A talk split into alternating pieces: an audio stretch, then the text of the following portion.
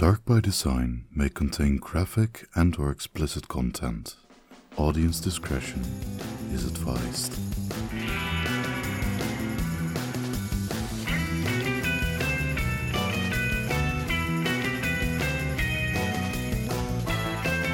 Hello. Hi. What's up? What's up? Hi. You look beautiful today. I love it. Thank you. So do you. I love the the the windswept bangs that you've been uh, rocking lately. Thank you They so are much. A1. Amazing. Ah, love thank you. It, it's mainly because I don't feel like recutting my bangs because they got too long, and then I just don't feel like doing them every day. So, Are they like in that weird in between length? yeah. Yeah, Yeah. unfortunately. I feel you, girl. Thank you. I you. used to cut my my bangs. All the time, yeah. I like your space buns, though. Can we talk about those? You're so freaking cute. And we're wearing kimonos. Look how We fucking cute we are. kimonos. Oh, man. Oh, yeah, by the way, um, hello and welcome. I'm Rachel. I'm and uh, you're listening to Dark by Design, the podcast where two creative gals share stories of the macabre to then pick them apart before the nightmares start. Thank you so much for joining us. And as you can see, we love giving each other compliments because Yes. It We fuels us. We love giving compliments. Exactly. Tell us things. So happy. I'm not gonna lie, but like words of affirmation and like I don't know, like loving words from other people is even if it's just like a "Hey champ, you got this" type of thing. Oh man, that does wonders. It really Yeah. does. It's better than coffee in the morning. Yeah, absolutely. I Mhm. like um I like doing acts of kindness and like giving gifts, Mm-hmm. but I don't like acts of kindness being done to me. I prefer words of affirmation. Mm-hmm. So which one's my love language? I don't know. oh well, you can have you can have multiple um, Okay. love languages. Like um, for me, uh, like I want to say my top two are like the like spoken word, so like um, like talking to me and like interaction. Yeah. and like verbal affirmation? Is that what it's called? I don't know. Verbal communication and also physical touch. I really like that too. But not all the time but like i need to be like i want hugs a lot. Like i need I want hugs a lot. Yeah, I like- want them from strangers. exactly but i want them from my partner. But like for actually like gift giving i don't like gift giving. I don't well i don't like to receive gifts i should say that. I like to give I- gifts but i don't like receiving them It's like the Mm-hmm. birthday thing we talked about last time. yeah, Yeah. yeah oh i i just i don't care for it. that at all I hate it. yeah um and what, what was the I'd other rather one? you just like give me a hug and be like, "Hey, happy birthday!" Like here's a cup. Here's a cupcake. I want a cupcake. I will absolutely take a cupcake. I Yeah. don't want a gift. Yeah, yeah, that's the thing. Or it's like um, or it's like a hey, happy birthday, I love you. Here's a hug, and by the way, um, I did the dishes. You know, like I did you. this I would cool love thing for you. Do the dishes. Thank you. Like Yeah. that is the best gift because I What is hate it, like- the dishes. yeah, like acts of service. I think that that love Yeah. language is. That But is they're so cool. service. My mom used to when I was a kid. Mhm. Uh, for birthdays, I don't know if it's the same for like Caucasian families, but Latino Sure. families. Everyone likes to gather around you and stare at you as you open your gifts. Yeah, that yeah, expect you to be like, "Oh, thank you so much. I love this so much." yeah, yeah. Oh my god! Even as a kid, like as a three, three, four year old, I remember sitting there with like thirty adults just staring at me yeah. and crying as I'm opening gifts because I'm like Oh. so embarrassed. And my mom has pictures. Even as even as a teenager, I'm crying. Like my face is just red. Um, speaking of teenagers, I'm gonna put this picture up here. I caught a ghost on camera. I think. what? Yeah, at my um 18th birthday party, I think it was, or 17th birthday party. Mm-hmm. So all of my friends were gathered gathered around uh, the living room at my aunt's house, and we all took like a group picture together. Uh-huh. There is one hand that is unaccounted for. What? One hand on someone's shoulder, nonetheless. Oh, it's one of those stories. It's on Facebook. It's on Facebook. Yeah, I'm gonna Shut look up. Oh my god. Mhm. Oh my god. Yes, please. Horrible. Oh man, I would. lo- oh man. Whoa. I don't think I've ever had that cool experience. It's not a But then, but then again, my, my birthdays are always creepy because my birthday is two days before Halloween. That's so fucking cool. If I ever have Mhm. kids, I want an October baby. 100%. yeah. Yeah, I want to get married on October twenty eighth. That is my ideal date. Oh, why the 28th, if you don't mind me asking? I don't Just know, sounds good? Ten twenty eight. Yeah. Yeah, it just feels good. It just feels good. 1028 instead of 1027. Like that's too many syllables. Ah. would be a good one. I like Mhm. October 13th. It's like right in the middle. I don't know. I like that too. I like it too. Yeah, I'm like, Although uh, October 31st wedding with the masquerade ball. That sounds awesome. I was just gonna say, think about it like a masquerade wedding. That might be really cool. Ooh, That and everybody really dresses cool. up. Ooh, with like the the masks. Ooh.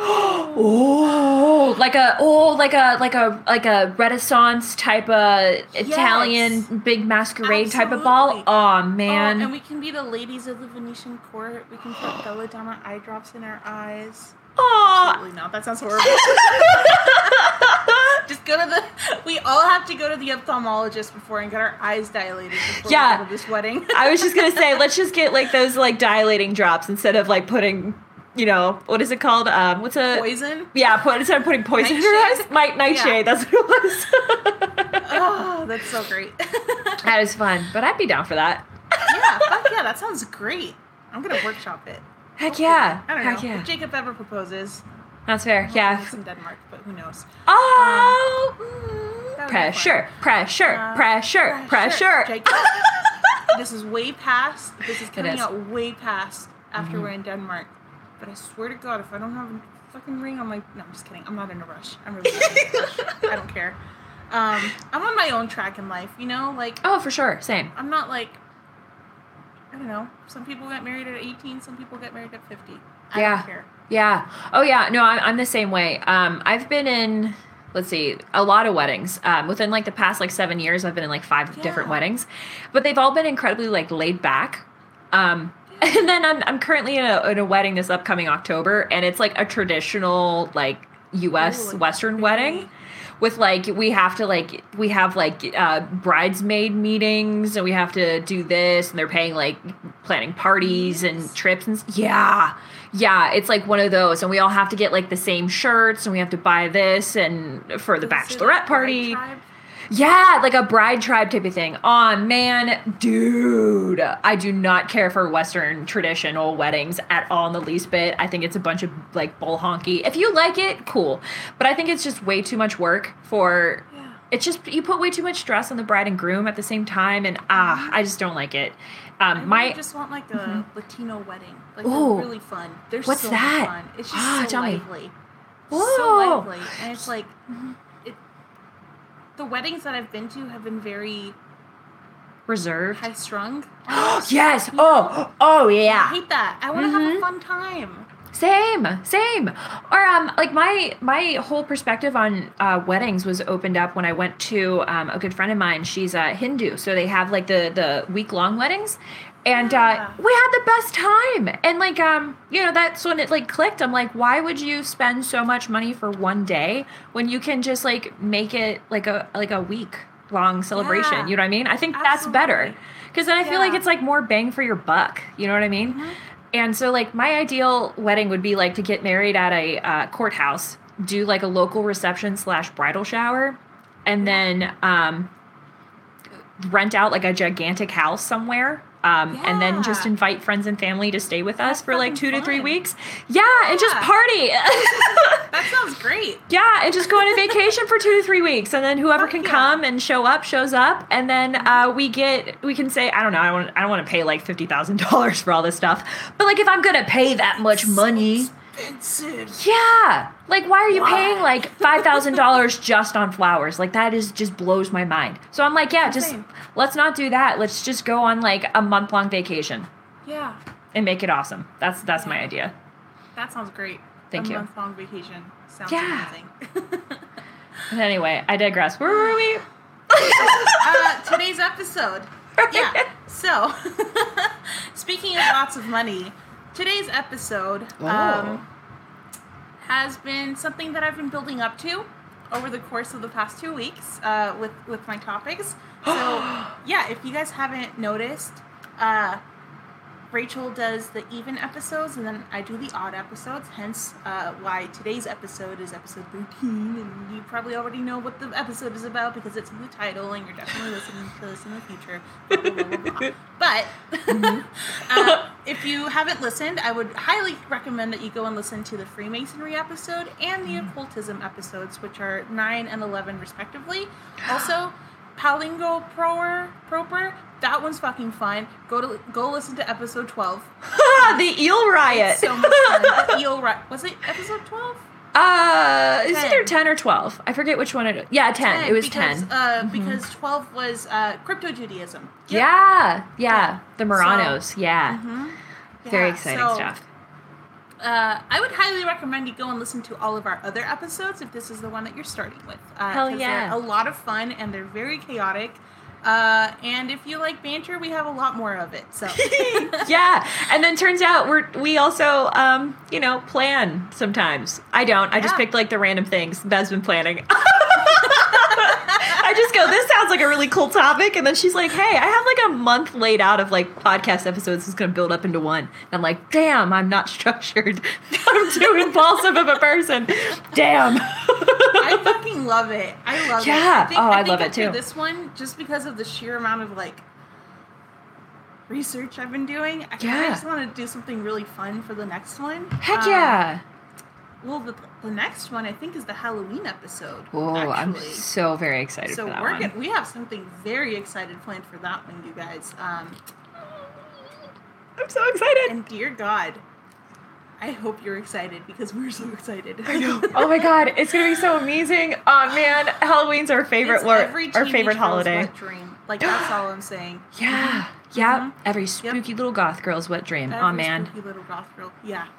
I love it so much. But yeah, Anyway. so um, this has to do with Freemasonry and occultism, and uh, I'll you know we'll get into it uh, in a little bit. But um, Mm-hmm. Hell yeah. If you would, uh, uh, if you would like to learn more about uh, today's topic, also uh, you can find more information, photos, and videos on the show's website at www.darkbydesignpodcast.com or by following us on Instagram, Twitch, and TikTok at darkbydesign underscore podcast which are also all linked in the description for you. And you can also find us individually on our socials. Um, I'm Miss Quirk with two Ks, and I stream on Twitch, Instagram, and YouTube. And uh, Beverly is on Instagram, sometimes Twitch, and YouTube at Beverlocks with two S's. Did I say that right? Hold on, Beverlocks Yes. with two S's. I think I, I stuttered through your uh, through your name, so hold on. Ah, it happens sometimes. I just call it like a drum roll for my senses. You know what I mean? Builds anticipation. Thank you. but there's also many ways to support the show and us as content creators. Uh, the number one way is telling your family and friends about us. Word of mouth really help sorry let me let me start that over. Word of mouth really helps the show grow and will give us more opportunities to make fun things in the future. And if you're watching on youtube don't forget to like comment and subscribe. And if you're listening on any other streaming platforms go ahead and rate us five stars and tell us your cringiest story. Oh if you're willing to do that. Um, we'll thank you on air and give you a lovely compliment right back because um, thank you for your your cooperation and time and uh, also for uh, dealing out the truth so we appreciate that I'm gonna go ahead and tell you guys my cringiest story right off Sure. the bat. yeah Um, this happened two months ago. I was in the ice cream aisle of Walmart because there's no other grocery store close to me. I hate Walmart. I hate it. yeah i agree But there was this creepy guy just kind of following me down the aisle, and I get to. This was at the time of my life where I was like really into counting my calories and shit like that. mm, So Been I there. was getting Halo Top ice cream, and I reached for it, and this guy was just standing there staring at me, and he's, and I was like, I was kind of freaking out, and I was also like, this is really weird. So I was like, I have a boyfriend, and he was like, I'm just trying to get ice cream. damn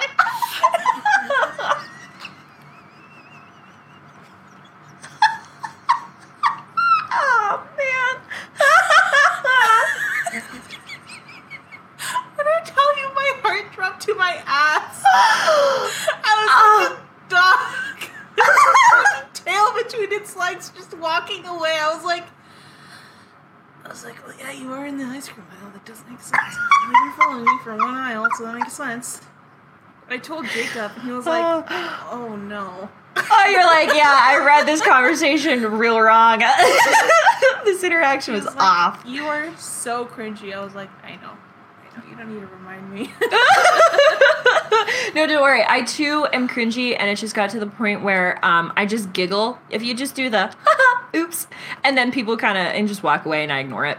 And I know I've done a lot of cringy stuff in my life. Oh, trust me, I have. I can't think of anything off the top of my head, most likely because I've repressed it. But give me to the end of the episode, and I'll let you know.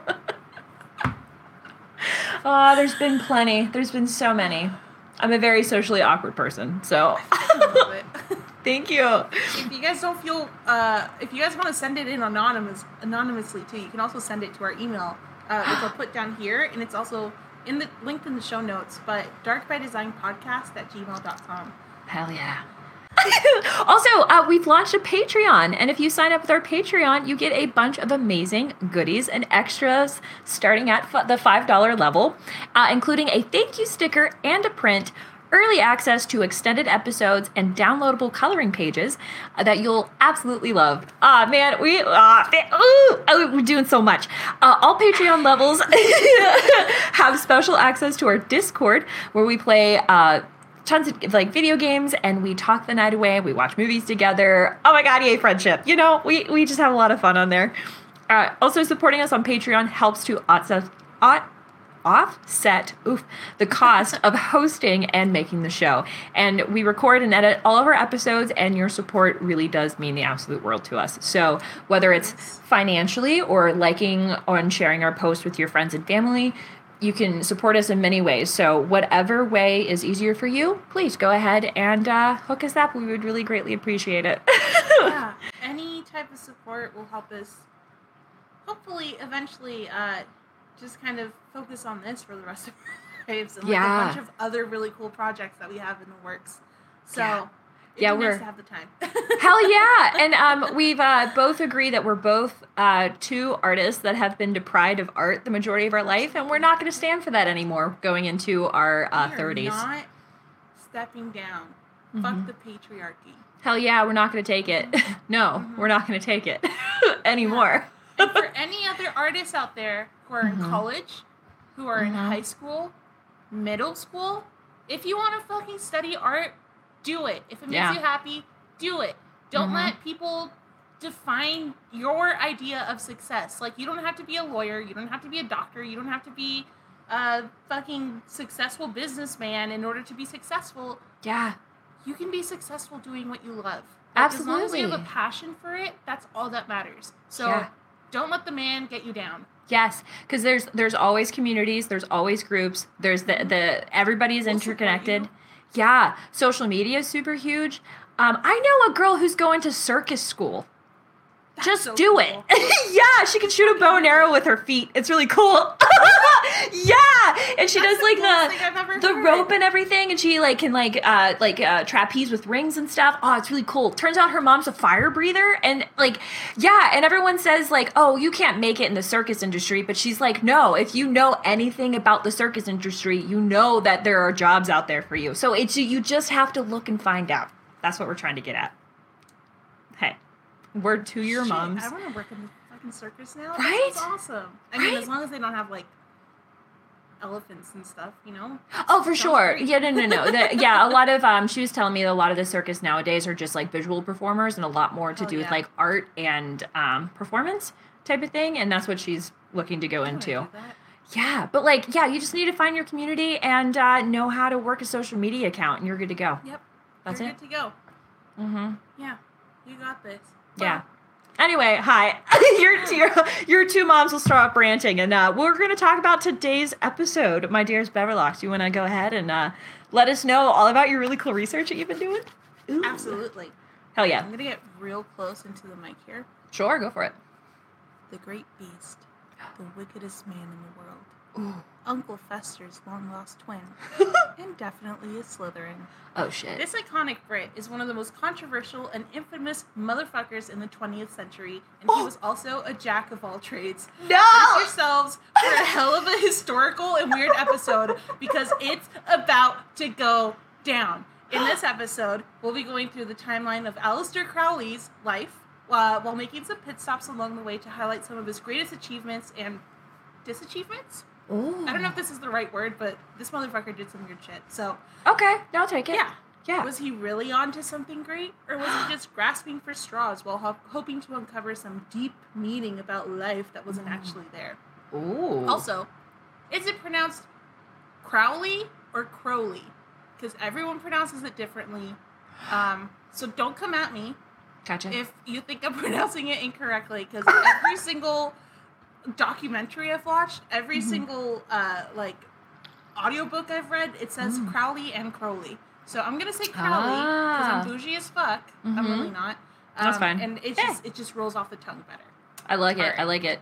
Fake it till you Hell make yeah. it, as they say. Fake it till you make it. Absolutely. So, uh, we're going to start off with his childhood and adolescence. Okay. Uh, Aleister Crowley, whose birth name was Edward Alexander Crowley, was born at midnight on October 12th, 1875. Uh-huh. Uh, at Leamington Spa in at Leamington Spa in Warwickshire to Edward and Emily Crowley.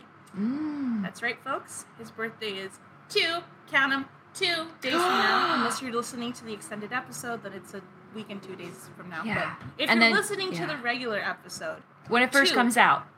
yes, Mm-hmm. two days, two days. Oh, so happy birthday. Mr. Crowley. Oh man. Yeah, Oh, can I tell a really quick segue story? absolutely. Um, so my birth guess what my birth time is? Midnight? No. Oh, uh, 3.33 a.m. Uh no, but that would be really awesome. it would it would make a lot of sense. 420 baby. You born at 4.20? yes, no wonder I'm a pothead. Uh PM.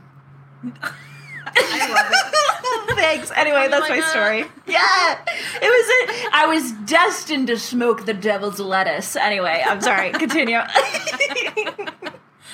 Crowley would agree. Mm. Oh, thank you, thank you. I love that. I was born at 6:55 p.m. Mm. on June 16th, How 1994. Oh, I love that. Fun facts about us. Woo, woo. Oh, ow, ow, ow. Scorpio, Aries Scorpio rising. Queen. I'm gonna put a little crown right there for Scorpio Queen. Fuck yeah. Fuck yeah. But Crowley's parents were Mhm. devout Christians. Mm. Uh, and they were members of the Plymouth Brethren, which was a fundamentalist evangelical Christian sect. oh no, For that those doesn't that sound don't know what this means, Oh, mhm, boy. I got you, boo. Okay, so, thank you. according to the Frontiers in Psychology website, a religious fundamentalist is someone that believes that their religious teachings are superior and believe in a strict division between righteous people and evildoers. So in the ca- in the in the case in the case of the Plymouth uh, Brethren, they are the righteous, and every other human that is not part of the religion is the ev- evildoer. Oh no. Wild. Mhm. Oh no. Absolutely wild. So, like any good parent would, they raised Crowley in this type of religious upbringing, which obviously did wonders. Oh god. I can just I can just hear. I can feel I can feel the social complexes that they just give each other. All right. Mhm. There's just just a group of religious people just shirking, circle jerking each other going, "Yeah, we're great. Oh, we're the best." Ooh, ooh, ooh, ooh. Is that allowed on YouTube? I might have to blur that. I did the jerk off hands. Sorry. I'll just put a black, a black box over it. I love it. Thank you so much. Uh, you can see the unedited version on the extended uh, Patreon content, so you can go check Yep. that out. Yep. Ah, damn. Sorry. Uh, between his birth in 1890, the family has a second child that died stillbirth. They ended up moving from Warwickshire to the Grange neighborhood in Red Hill, Surrey, and his father passed away on March 5th, 1887, so around when he was 11 years old. Yeah. Oh, So that's- wow. A whole lot of death around that time. Yeah, especially Um, for early childhood. Holy Mhm. moly. Exactly. It was at the age of 15 that our friend here discovers his love of climbing. Uh, so between 1890 and 1893, Mm-hmm. Mr. Crowley climbed a whopping 68 mountains all over Europe, Ah! but mainly in fucking Scotland and England. 68 mountains. Ah. Some of these were upwards of like 2,000 feet. okay, I don't. I don't even want to think of myself climbing a mountain, let alone actually climbing a mountain. Yeah. no, yeah. thank you. I don't even like hiking. Yeah, I can I do like it. a nice jaunt around the forest. I you know, I like to see trees like sometimes. this. Exactly. But when it's Mhm. like this, you got me Mhm. fucked up if you Mhm. think I'm joining you. Hell no. I'll sit down. I'll I'll watch your stuff. and I'll watch the birds. Yeah, I'm with you. I'm with you. I'll sit at the bottom here and just enjoy myself. Yeah, anything Yeah. above like a 20 degree incline, mm-mm, I'm out. Mm-mm, not for me. Not for me. I haven't exercised since July of 2020. I'm I can't do it physically. you, girl. It's just. Yeah, I think that's around the time I stopped. I think I mentioned it in one of our episodes. I was at the Mm. gym and there was like the mask mandate, and I literally just pulled it down once to breathe because I was out of breath. And they're like, uh, "Ma'am, you need to put your mask back on," and I never went back. I was so embarrassed. I was like, "I'm just trying to breathe, man. I'm inhaling my this." mask. I just, I just need to. I'm sorry." So I never went back. Dang. And here I am. I feel now. it. Yeah, same. Here I am now too. uh, uh, so by the age of 15, he had Mm. climbed 68 mountains, wow. um, which is Fucking crazy to think overachiever. Yeah. Mhm. Fucking overachiever, for real. People in England, right? I'm just kidding. Honestly, though, he kind of was an overachiever. He was only 15, yeah. which I, I I wrote this in my notes. When I was 15, I was playing World of Warcraft. Yeah. those mountains in game, and even those were hard. I was trying to get Mhm. flying. I was 100% not climbing 68 mountains all over Europe. I Oh just- yeah. No. Jesus, No. that sounds horrible. Mm-hmm. I'd, Mhm. I'd rather be a teacher's pet. I was a teacher's pet. I will fully admit. Yeah. But uh. I won't go above beyond the Call of Duty of like a- athletic performance. Absolutely Mhm. not. I uh. I did dance team. That was hard. oh, how fun! oh man, I didn't do much at all. I wanted to do uh, theater, but Ooh. yeah. But I'm doing the podcast now. Fuck yeah! This is your theater space. I. Same. Jazz hands. Oh. Mm, mm. That's fair. So, in 1894, Crowley enrolled and attended Eastbourne College in East Sussex. This college is basically a boarding school and not actually a college. oh, Um, okay. So keep in mind he was only 16, but then again, ages and stuff are weird in Europe, or Yeah. maybe they're weird here, depending on which side of the pond you're on. True. Uh, here, also, you're in high 100 years school. Yeah, yeah, that's true. That's true. Mhm. Um, over a hundred years ago. Yeah, that's true. Yeah. Oh my God. Yeah, Yeah. that's right. It's 2022. Hmm. hmm Mm. Crazy. Uh oh. I hate it. Mm. I, I keep thinking the 90s were only five years ago. That's that's Yeah. where I'm at. Ah. yeah. Dang. All right. Continue. Keep Ah. forgetting I'm almost 30. Yeah, I'm gonna sit here and be old. sucks. It sucks. But here, you're in high school until you're about 18, 18, Mhm. 19, 17, 18, 19, around that age. Um, and you can't drink until you're 21 legally.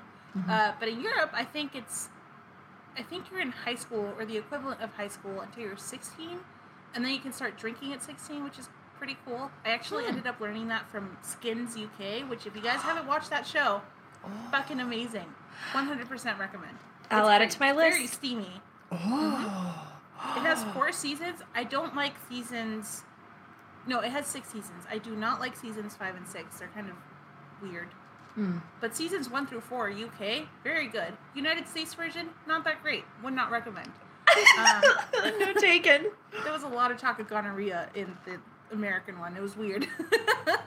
Interesting. Gonorrhea is weird. If you have gonorrhea, you're totally normal. Go get go get it checked out so it Mhm. doesn't like develop into something further. You Absolutely. do you, boo. Um, But the But- amount of times they talked about it was um yes. it was- particularly weird it was and particularly unsettling. weird. Dang. Yeah, but at this col- well, at this college, uh, he quickly joined and pushed his way to the top of the chess club, attending to attempting to reorganize and make this club the best of the best.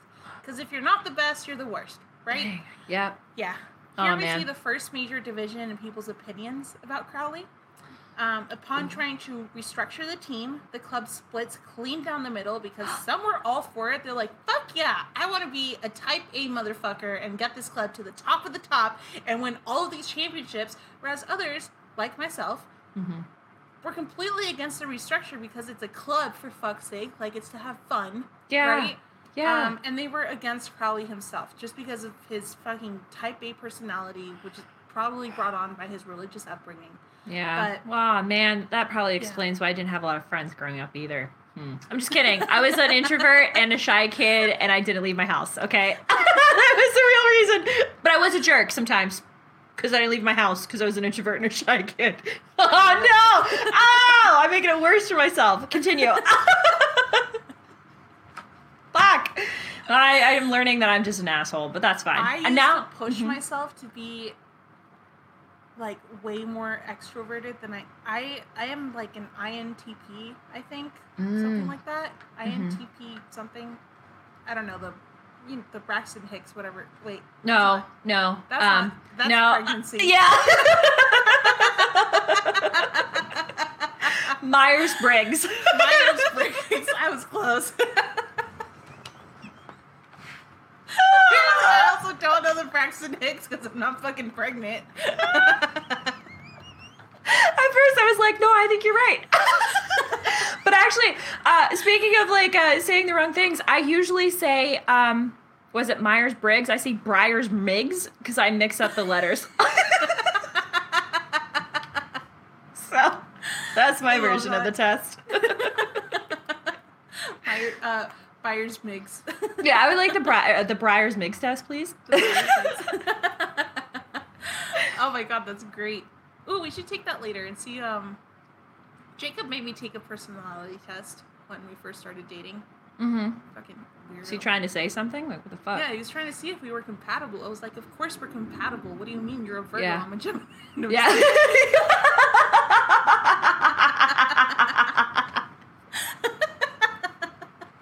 Duh. Ah, honestly, though, could be the equivalent. you know, they're just yeah. It's just a person's Yeah. a person. yeah, exactly. uh, but aside from that weird uh, trying to restructure the chess club, Yeah, had a pretty uneventful time at Eastbourne College, ultimately Okay. making his way to Cambridge, I believe, and like Trinity College. Mm. Um, but throughout his adolescence, not Mhm. much else eventful really occurred. Just some more hiking and more mountaineering and stuff. but uh, we're gonna go into Crowley's young adulthood and his initial descent into the occult now. Oh. Um, we'll look at what experiences led him to the paths he decided to take later in life, what we think about them, um, and then we're also going to get into some weird shit. oh, hmm I love weird shit. Yeah, I love weird shit too. So. oh yeah. Yeah, so we're gonna get into some weird shit. In 1896, Crowley climbed the Trifthorn at 370. Wait, that's not math. 3,728 meters in Switzerland. Um, Wow. mhm. It was during this climb and during his visit in Stockholm that he had his first mystical experience. Ooh. I'm gonna say that again so I can edit in some sparkles and stuff. But Oh yeah. Uh, it was during this climb and during his visit in Stockholm that he had his first mystical experience. How fun! Yeah. Wow. Um, very exciting stuff. So, as stated in his writings, he said, and I quote, I was awakened to the knowledge that I possessed a magical means of becoming conscious of and satisfying a part of my nature, which had up to that point been concealed wait, concealed itself from me. It was an experience of horror and pain, combined with a certain ghostly terror.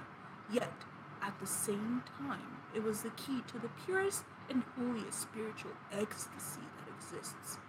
At this time, Spiritual ecstasy. All right. uh huh. At this time, I was not aware of the supreme importance of the matter. It seemed to me little more than a development of certain magical processes, processes uh, with which I was already familiar. It was an isolated experience, not repeated until exactly 12 months later, to the minute. Uh, I tried my best at an accent. Um, it- Oh. I, I, you guys probably noticed it. There was probably some American in there. and No, that's fine. Honestly, Um, I, I thought you did. Um, uh, I captured his pretentiousness. I think that that worked out really nice. Mhm, Yes, mhm. thank you. Thank you. I- Absolutely, I, I, absolutely. That's the one thing I rehearsed.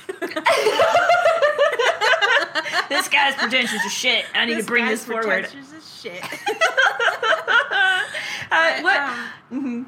go ahead. I was gonna say, what was his magical experience? Was it like, did he touch himself for the first time? He Is this what it was? Himself. Yeah, he, it was the first time he knew what a wiener was.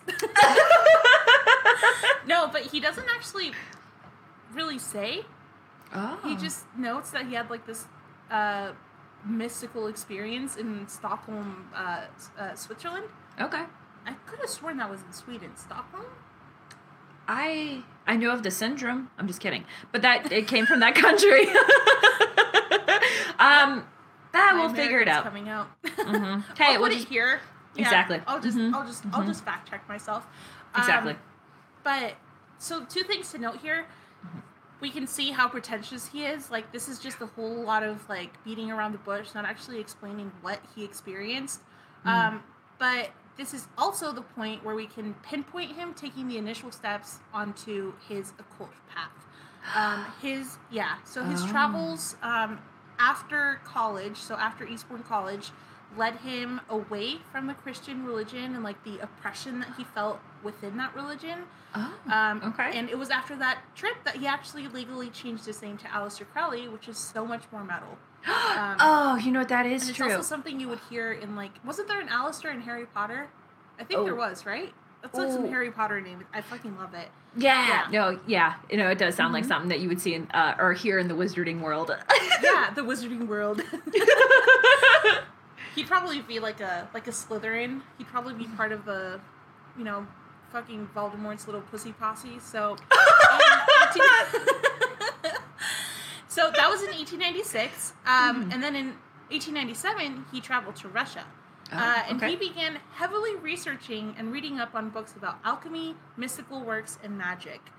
He also discovered his love for poetry and ended up publishing a book, a poetic book called White Stains Abroad. Sorry. oh my god. truck leaves. Yeah, White Stains. So I'm sure you can imagine. Coom. That's the first thing Oh my god, he mind. did touch himself. That was his first physical experience. Oh no. Oh. This is what happens when you go into some stupid, like just repressive lifestyle. You go outside and then you just turn into like an absolute maniac because you're like, I would like to experience everything because I was repressed my entire life. And I only know this because I learned it this year.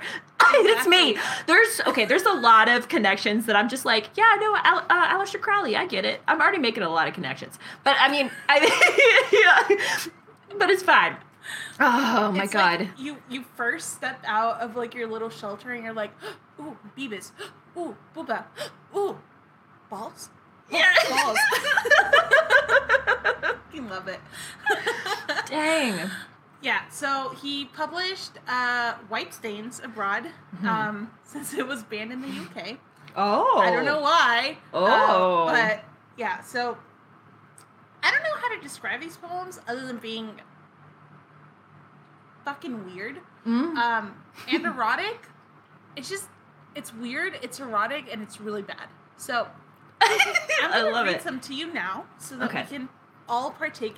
we- So we can all circle jerk and hold hands while we partake in this cringiness. Aw. So, mhm, so the, the following is an excerpt from a poem named Victory.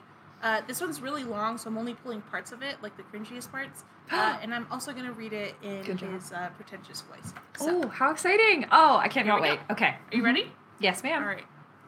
To consummate the angry bliss of all excesses of delight, the pain of this divine disease, the luxury of the obscene kiss, the cardinal anguish and the sight of sore bloody breasts and thighs. Oh, That okay. was also my reaction. the great green river foamed with white, the horrid spasms of the night. Long have we lusted on this wise. Now one delight, the last is left. Come, I will lick thine haggard eyes. Which I What? feel like saliva in your eyeball would not Oh. feel good. That is a kink, though. Mm-hmm. Mhm. What? Yeah, licking eyeballs is the thing. yeah. Why? I wanted to to. kink shame, but what the fuck? Yeah, I know. I don't want to yuck your yum, but like, yeah, I wanted to be a sex therapist at one time, and I got into like different kinks in the world. Yeah, it's really interesting. Continue. I'm sorry. I'm appalled and amazed at the same time. I don't know how to feel. yeah, that's how the that's how the uh, general public defines me too.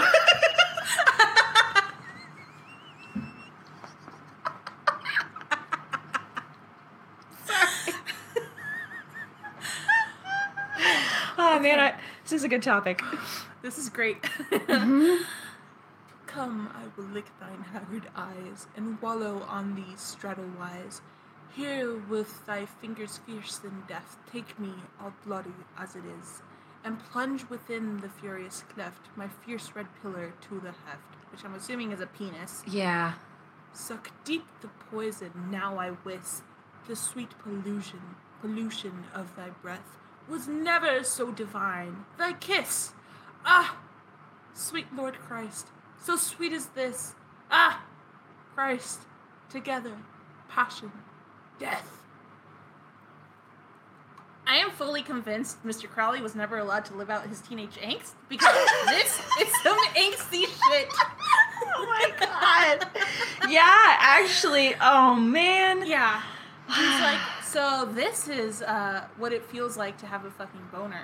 This is what it feels like to straddle a woman. Oh my god. Mhm. Why is my penis pink? I'm just gonna call it a red pillar. He's fucking Oh, weird. God. Yeah. this is why, oh man, it's Yeah. just sexual repression. This is why we can't, we're just humans. That means sex Mm-hmm. is a part of our species. It's what we do. You can't repress it. Um, because you get people like this. You get, Yeah. oh my god. Yeah. Ah, you Uh, get the eyeball lickers of the world. Shit. mm-hmm. Mm-hmm. It's not the weirdest shit? Nope. I I have another poem for you. Further. Yeah. All right, I'm Most here of the poems up. in this book are very ero- erotic and weird, but none are as erotic as the one from 1920, which we will touch on later. Ooh, Um, okay. so again, this was written in uh, 1897, 1898. Mhm. Yeah. So uh, after publishing this book, he has his first encounter with a secret society. So between mhm, between 1898 and 1899, Crowley joined the Hermetic Order of the Golden Dawn through a mutual acquaintance. Um, this is believed like this this society is quote unquote linked allegedly to like the Illuminati and the Freemasons, but I believe the Freemasons don't want anything to do with it. okay. Um, but there are some parts of Freemasonry with like the higher ranks that we didn't touch on last time Mm. that do have links with the Illuminati and the Hermetic Order. Hmm. Um, but most normal Masonic lodges don't. They just have like the the uh, apprentices, the journeymen, and the, the masters. Oh, I Um, see. Yeah, so he was initiated toward the end of 1898, and after joining, he bought, he spent an obscene amount of money and ended up moving into his own flat, as the Brits like to call it, um, which for those that are, you know, American or anything else, uh, that is an apartment. Um, it was known as the Boleskine House. And he ended up rooming with someone named Alan Bennett, who was a senior member of the Hermetic Order. Ah. Bennett ultimately ended up teaching Crowley all about magic and drugs, and he took Oh. his little hand, his stupid little tiny hand, further down the path of black magic and demonology. You know, um, I don't. Okay, so um, first off, uh, immediate red flag. I don't think you should mix demonology with drugs. I don't think so either. Mm, okay, well, okay. Let me buckle up. I know where this is going. like bad fucking time. Imagine tripping on acid and fucking Beelzebub's shiny red ass like pops up in front of you. I would lose my shit. I would. If I ever do that, Rachel, yeah. I am fully expecting you to institutionalize me because I will be fucked up after that. Like I, I don't Oh, think I I, can. I don't. Mm-mm. Well, first of all, I would never summon a demon. I am scared. Yeah. Speaking of demons, I Oh, think no. I have a ghost. So Oh. yeah, I was working today. I called Jacob and he laughed at me. I called my mom and she laughed at me. So I'm hoping you will believe me. sure, sure. I was sitting in my desk at my desk and I was working, and then I distinctly felt someone pinch my butt cheek, Mm, like an actual like grab. you know, like a little, like it, it wasn't a muscle spasm or anything. I tried recreating it by like clenching and like sitting weird and getting like a cramp. It Yeah. was not the same thing. Someone straight up grabbed my piece of booty flesh and just went, and I pitched it. freaked out. And Jacob was just calling. He's like, "Ooh, a ghost." I was like, "Yeah, we have a ghost, A perverted one at that. a perverted." And well, Mhm. I mean, at least he, at least How the ghost finds you times has he hot. Seen me naked. You have no doors, so probably a lot. a lot then. Fucking pervert. Mind your own business, Mr. Ghost. Unless But- you're hot, then call me. Unless you're no. hot, then you can get it. there. One hundred percent commit a fucking scary movie too with a ghost. I don't care. Oh yeah, oh yeah, I've seen that one. Yeah, I haven't actually. I've only seen the TV version of it. I've never seen the like the the R-rated version of it. So they ended up mixing drugs and demonology and Mm. magic. Um, and only a few months after having moved in, they performed the Goetia rituals, or Goetia, however you pronounce it. Okay. What are these rituals, you ask? Yeah. This ritual is basically used to evoke demons and evil spirits. Oh. The actual, mhm, Mm. the actual terminology stems from the demonology grimoire called the Lesser Key of Solomon, Mm. which had five different books Ars Goetia, Ars Theurgia Goetia, Ars Paulina, Ars Almadel, and Ars Notoria. Um, God bless you. hmm Thank you. Yeah. uh, so Goetia is it's it's specifically like unnatural is what it means. It, it stems from like the Greek word. Uh, I forgot the Greek word. I didn't write it down. But it stems, That's fine. it stems from Greek, and then Theurgia is actually like natural. So to put it into perspective, in the Renaissance, they looked down on Ars Goetia. So like any Goetian type of dark black magic, right? Because that's the type of magic that you did not want to do. Whereas most people that did uh, practice magic were um, were encouraged to practice like theurgic magic, which is like natural magic, so like medicine and nature and and being one with like the forest and shit like that, you know? Oh, I So, like, see. natural healing. I really like that. Um, I just did a really quick Google search, and I do believe. Uh, hold on, I'm sorry, I just lost it. Um, Goetia means charm. Mhm. Is that what it is? Yeah, uh, meaning charm, witchcraft, or jugglery. There you go. I don't know what that is.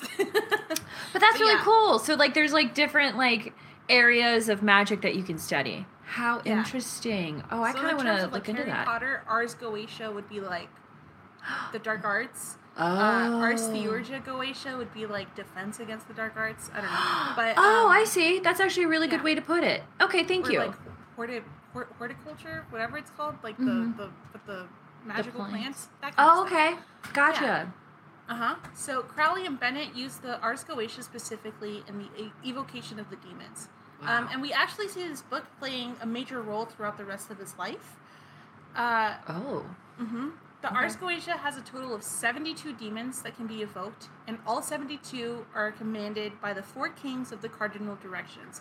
So we have Amaimon or Oriens in the east, Corson or Paimon in the west, Oh. Ziminior or Eraton in the north, and then Gap or Amaimon in the south. So shout out to everyone who plays Genshin Impact because we see Paimon making an appearance here. Uh, for those I that don't play Genshin Impact, Paimon's like this really cute little fairy thing that follows you around. Aww. Um, also, I think uh, was that also the demon in Her- uh, Hereditary?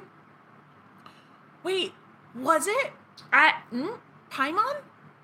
Can we hold on. Let me? Google it. uh, oh, where's the where is it? Oh, I love that movie.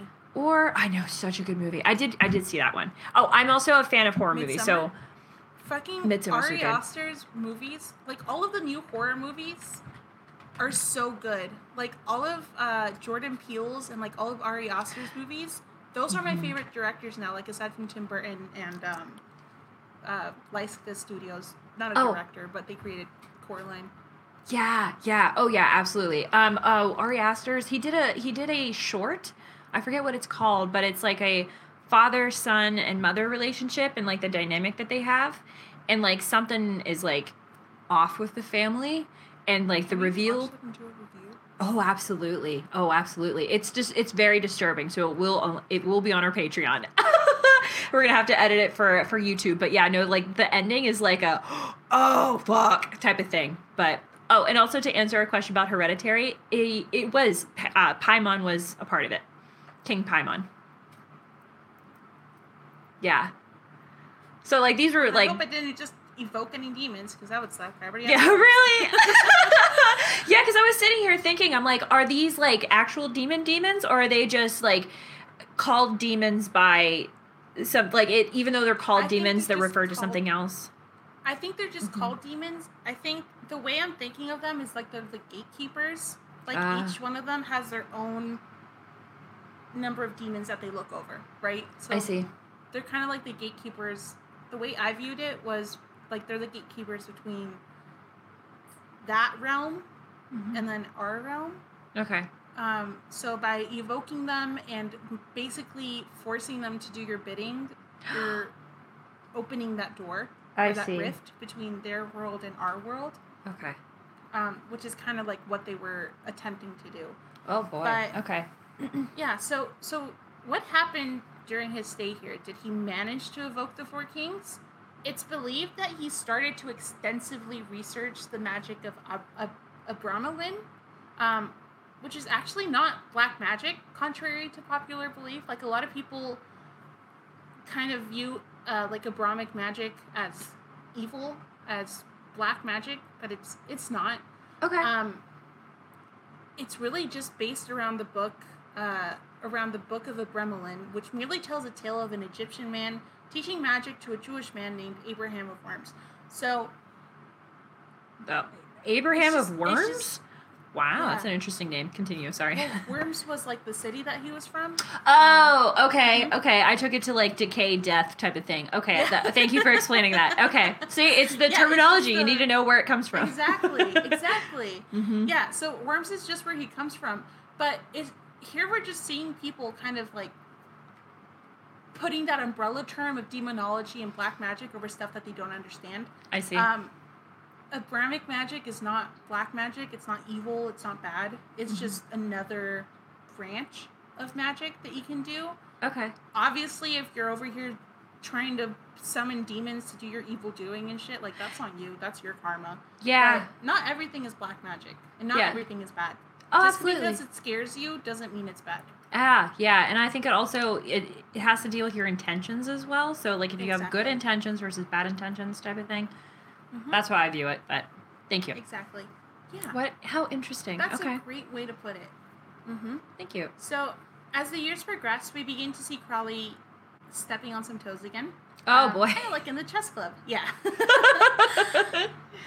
so his branch of the order didn't want to initiate him into higher ranks, mainly because of his bisexuality and like promiscuity.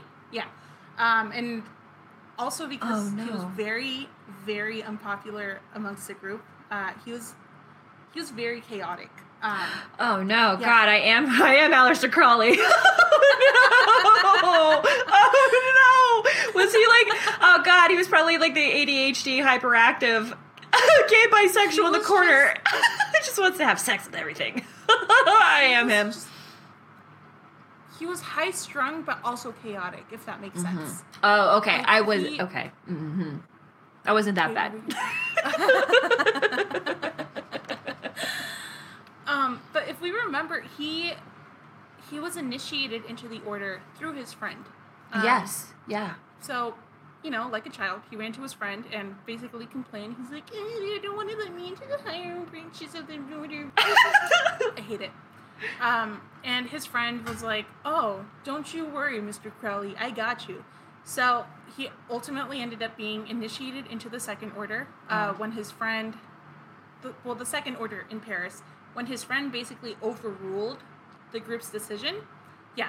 So this decision created a rift between his friend and the Order uh, Mm. because many were unhappy with his overruling decision. So hmm what did Crowley do? Oh no. He decided to take this into his own hands, of course. Oh, God. Who wouldn't? This motherfucker tried to infiltrate and seize the vaults of the Adepts, which is like their secret ritual location, and ultimately ended up being taken to court. Yeah. As stated in Wikipedia, the court ruled in the Order's favor, which ended up completely isolating Crowley from the rest of the group. All of this took place within two years. oh my God. Mm-hmm. Mm-hmm. Wow. Yeah, so he threw a bitch fit because he didn't get what he wanted. He get he got what he wanted. He wasn't happy with that. He wanted more. So he decided to take matters into his own hands and ultimately ended up getting shunned. Oh so my god. like any yeah. So like any girl after a bad breakup, Crowley took to finding and reinventing himself.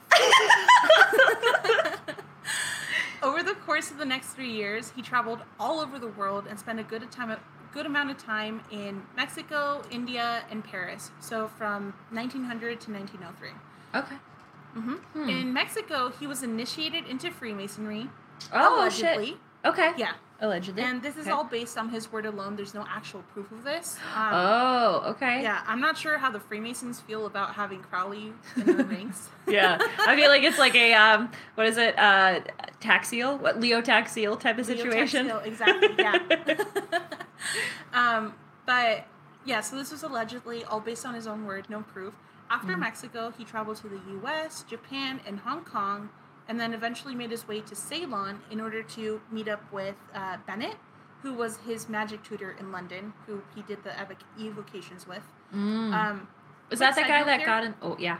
oh, go ahead. Is Bennett the guy that got him into the higher position? Is that that no, friend? I believe that was. That was. Alan. Okay. his name was. Okay. Yeah, just double checking. Is the Bennett was the senior member of the Hermetic Order Oh, who he did the uh, Goetia uh, evocations with. I see. Um, oh man, is Aleister Crowley like um Anakin Skywalker? Kind of. Okay. Yeah. Yeah, that's a good. I haven't seen all of the Star Wars movies. Whoa, I have. I also haven't seen Lord of the Rings.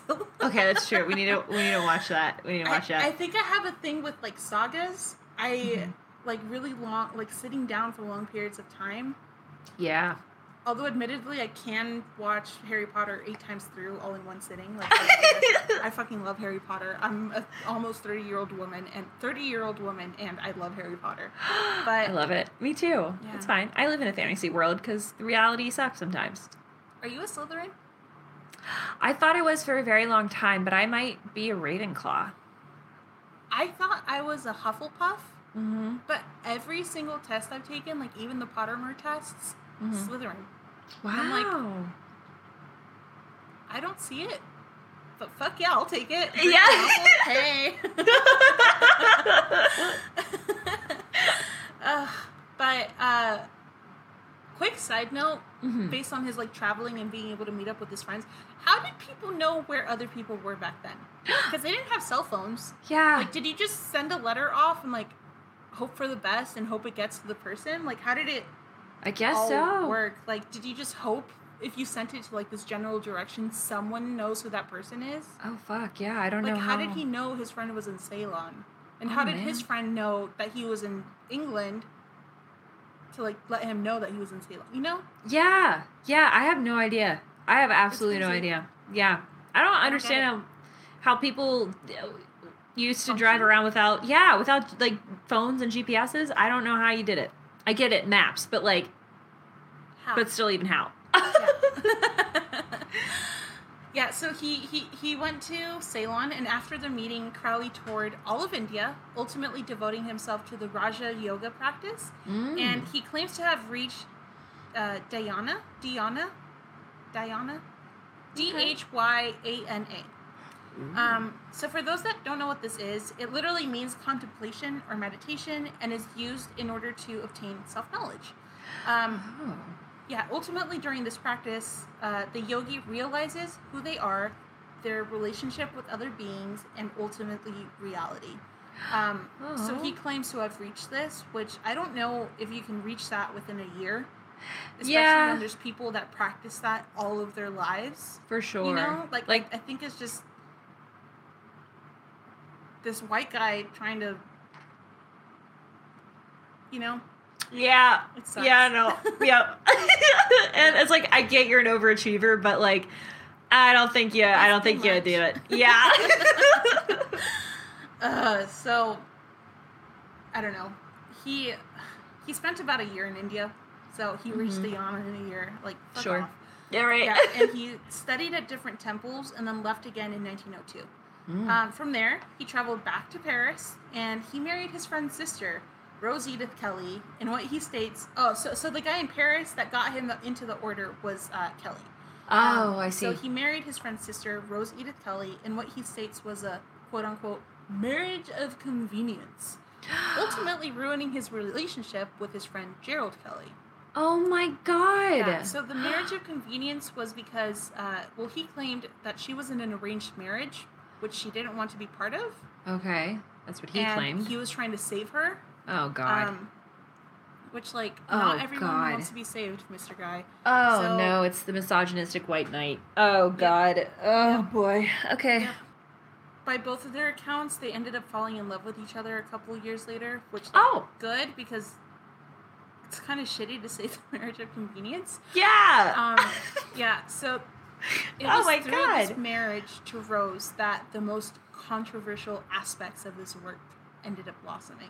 oh okay. So now we're gonna take a step into the void. Um, so after marrying Rose, they took their honeymoon abroad, traveling through Paris, Ceylon, so back in uh, India, I believe, and Mm. landing in Cairo, Egypt. He claims he fell in love with Rose at this point, but I think it's all up for debate just based on what we'll, touch on later. He, he wasn't the best person. Oh gosh. um, yeah.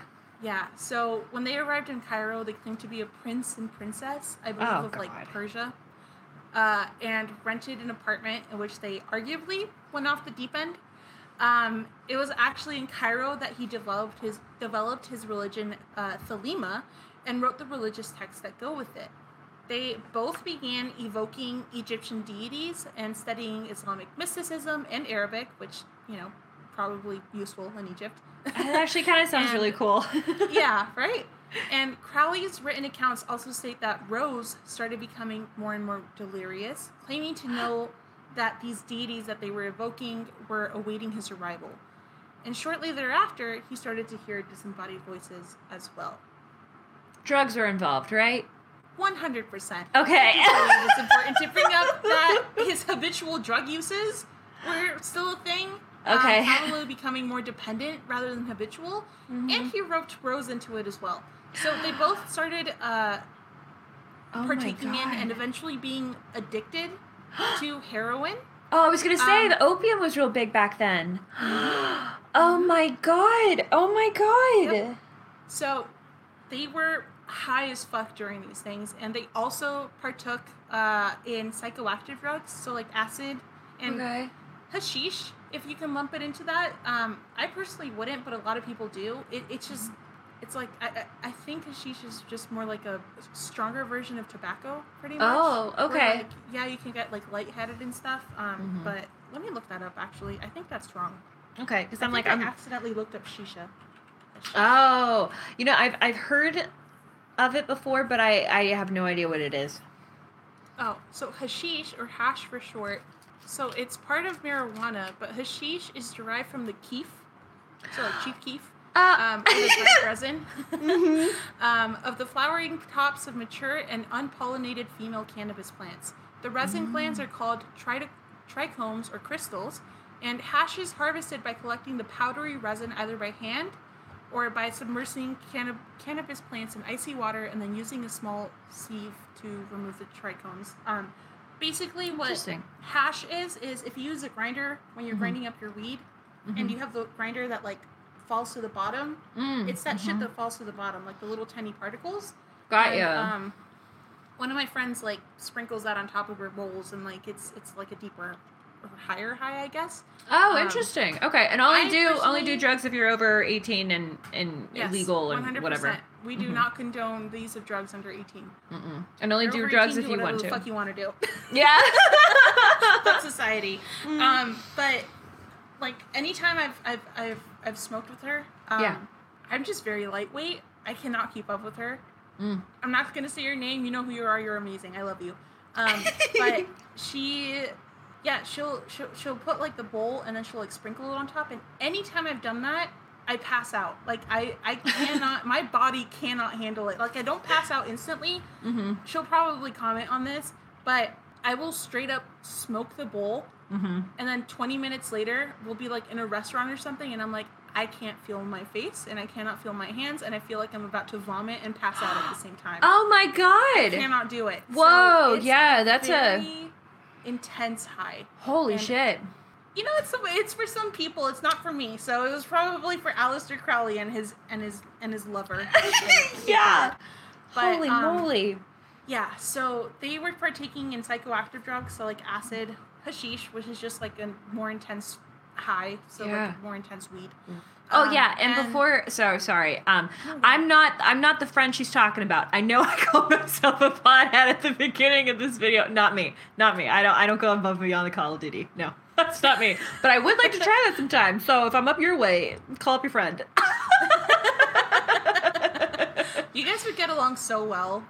Hell She's- yeah. she's a fellow Gemini. Mhm. oh hell yeah. Oh we we get along great. Yeah. Mhm. Oh God, I'm so excited. Oh my god, friends meeting friends. I, I love that. Mm. Okay, so uh, they both like, became addicted to this. Um, mm-hmm. acid, hashish, heroin, etc., which helped their invocations. Um, but that's just something to keep in mind. It was during a probably drug induced time that he wrote down everything uh, the disembodied voices were telling him um, Oh. and created the Book of the Law, which was the first text of the religion of Thelema, which he Oh, also no. wrote in three days. Three, because kind of like Joseph Smith and the Mormons with like the silver plates that don't exist to this day, but somehow existed and somehow don't exist anymore. He claimed to basically be in touch with a deity um, who told him to write all of this down and that he was the next prophet of Oh. Mhm. Oh So- no. Mhm. Initial signs of a cult, perhaps? yeah. I think so, because what you are not a prophet. If you're listening to this and you think you are the prophet of this world, you are not. Mm-mm. There's no such thing. I'm Just sorry. Like, stop just it. live your best life and Mhm. don't tell people how amazing you are. Mhm. If it's that, I'm gonna, I'm gonna retrace my steps. Mhm. Live your best life. Don't put people in cults. Yeah. Yeah. Yep. Also, No if you have to brag about being cool, that means you're not cool. hmm I brag about being cool all the time, but I know I'm not cool, so I do it ironically. You're cool to me. thank you. Oh, thank you. Thank you so much. I tried. the big man can suck it. Um, Exactly. But it's from here. Okay, fair. Here on out Mhm. that we'll start to hear, "Do what thou wilt shall be the whole of the law," which basically told people that they should be in tune with themselves and follow what their will was telling telling them to do, Okay. regardless of what it was. Oh. So, do what thou do what thou wilt shall be the whole of the law is basically it's basically just saying like do whatever the fuck you want to do like you're just on the material plane you know like Oh. there are things bigger than us so like what's stopping you from doing whatever the fuck which is kind of dangerous Yeah. i think like Mhm. yeah follow your path do what you want if you want to be an artist be an artist If you want to be a lawyer be a lawyer Mhm. if you want to be a vagabond that's up to you no one cares do your Mhm. thing but if you're over here hurting people like maybe fuck off you know Yeah. So- yeah. hmm So um, they ended up having a daughter during this time, Mm. um, which back then people didn't know about like birth defects and stuff like that, and how drugs can affect the birth of a fetus. So Yeah. uh, yeah. So after writing this text, Oh, Crowley no. traveled to China. So after their honeymoon, where Okay. he was shunned by the mountaineering community. Then he traveled back to India, where he was later banned. Oh my god. New York, where he was also shunned after the incident in China. Yep, this so guy mad. sucks. Yeah, he fucking sucks. He in China, he basically led an expedition up a very treacherous mountain, and it was like known to be treacherous. And he pushed people to keep going, and a bunch of people died. oh. Yeah, so he was excommunicated from that mountaineering community and like a lot of other mountaineering communities. In India, he was banned because I think they found out what he did, and then also he was no, no, no, no. In India, he was banned because he because he shot someone. Oh my cold blood. god. Yeah. Um, and then in New York, he was shunned because they found out about the about the Chinese incident, Mhm. and they're like, "Hell no, motherfucker! You're not leading a fucking expedition here. Like, Yeah, fuck off, absolutely go back to your not. country. Like Mhm. the America we know and love likes to say." yeah. Dang.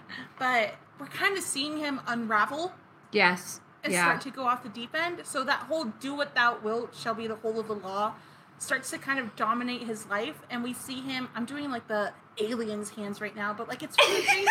yeah. he's just fucking going off the deep end. He's just doing whatever he wants. Like he killed a person or Right. almost killed a person. I Oh. think the person lived, but Oh, that's good. I also don't remember and I did not write it down. Yeah, regardless, he did it. Yeah. he did it in cold Leave blood. comment. Yeah, Mhm. exactly. But it's just I don't know. It's wild. Finally, he returned back to Britain and discovered that his daughter, Nuit Ma Ahathur Hecate Safu Jezebel Lilith Crowley, Lilith for short, Oh my god! Could you imagine she's like filling out like a S- SAT application and she's like, there's not enough boxes. What do I do? I wrote this down, but imagine her. Imagine having to write that in elementary school. I had enough, enough of a hard time writing my own name. Like yeah. it's just, I why? Yeah. Like Holy it has to be illegal to have that many names. Oh god, I know. Is there is there a name limit? I feel like, I feel like after that they're like no, but then again, fucking Elon Musk got away with naming his child whatever Yeah, it's true. as. So Programming I don't know. code language, yeah. exactly. Yeah, so she she died. Um, oh, Yeah. oh, had passed. Oh, fuck. Yeah, she had passed. yeah. oh man, I just shit on this kid. Sorry about it.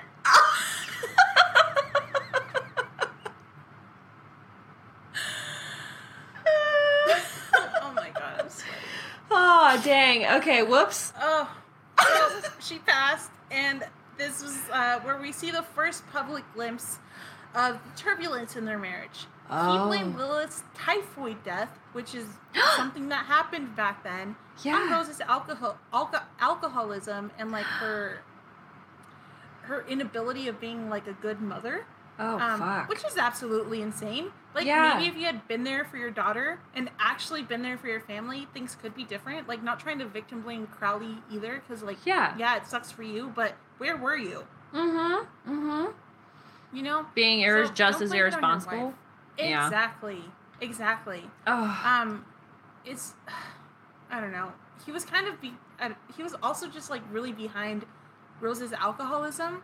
Um, yeah. he was very promiscuous. He like introduced her to drugs. Like he got her addicted to that. And Yeah. like, just being away, like imagine having to raise a child on your own. Like granted, she wasn't like a single mother, Sure. which they still. have it really hard. But like, where But- was he? Yeah, if he's not there, she's technically a single parent, and she has like a ton of drug and alcohol problems that he put onto her too, and God knows what like social or emotional, psychological issues he did to her too. Ah man, ah, and then they just didn't set their kid up for for success because she was already doing drugs while pregnant. Exactly. Because they, I don't think they knew back then They that it was that- a bad yeah, thing. they did not. Yeah, it wasn't until like the 50s that people stopped, that doctors stopped telling, or started telling people to stop drinking while pregnant and like Oh, smoking shit. cigarettes. Yeah. So yeah, it's only been Wow. 70 years. Um, Holy moly. yeah, I don't know. It was after Lilith's death that Crowley beca- began to become even more promiscuous Hmm. and more open about like his sexuality, which like more power to you. Yeah. Do what you want. Fuck Mhm. who you will. Who, fuck who you want. Whatever. Yeah. But um, he didn't divorce Rose until 1909, and the reason, the legal reason, was his like he admitted to his adultery, and like they granted him the divorce because of that. But like the reason he wrote down in his diaries was that it was because of her alcoholism, which he couldn't Mm. deal with anymore. Yeah. Okay. So so this was around like the early 1900s, like 1903, 1904. Gotcha. Uh huh. So between 1907 and 1909, he wrote Mhm. even more Thelemic texts, as well as a bunch of texts outlining the use of drugs and mysticism. Something to note here is that during this time, he had been living off of his inheritance, which he obtained after his parents died. Um, okay. I was gonna say, how is he getting all this money? Mm-hmm. Yeah. considering it had been about a decade since their death, I'm surprised it didn't run out prior. Mm-hmm. So, in an attempt to make more money, he started taking in paying students that he would teach occult and magical practices to. Interesting. And it was during this, yeah. So this was during the spiritualist movements. So there were plenty of people Oh. hopping on board and being like, "Yeah, I want to learn about this like really cool shit." Huh. So One of his students, Victor Oh. Neuburg, ended up becoming his lover. Uh, Oh. Which again, I hate that word. Oh, really? yeah, they they traveled throughout Europe, ultimately settling back down in London.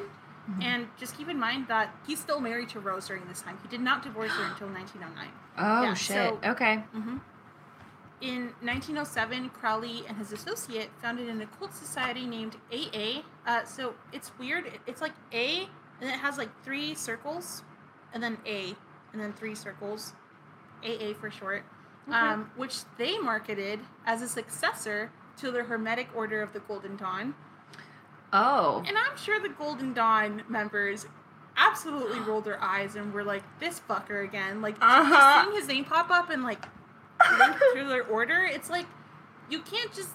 It's like me setting up a lemonade stand on my yard and being like, "Yep, this is sanctioned by McDonald's." yeah, actually, It doesn't work like that, Crowley. Like, what the fuck? It. He he ended up dedicating the rest of his life to this order, so the AA, um, and writing literature and building it from the ground up. Mm. Um, and it was after the creation of AA that we see his most infamous shenanigans. oh, God. So Okay. Let's uh, let's take a little trip over to Sicily. Ooh, okay. I'm down. Mhm. So in 1920, so this is like about 10 years fast forwarded, Mhm.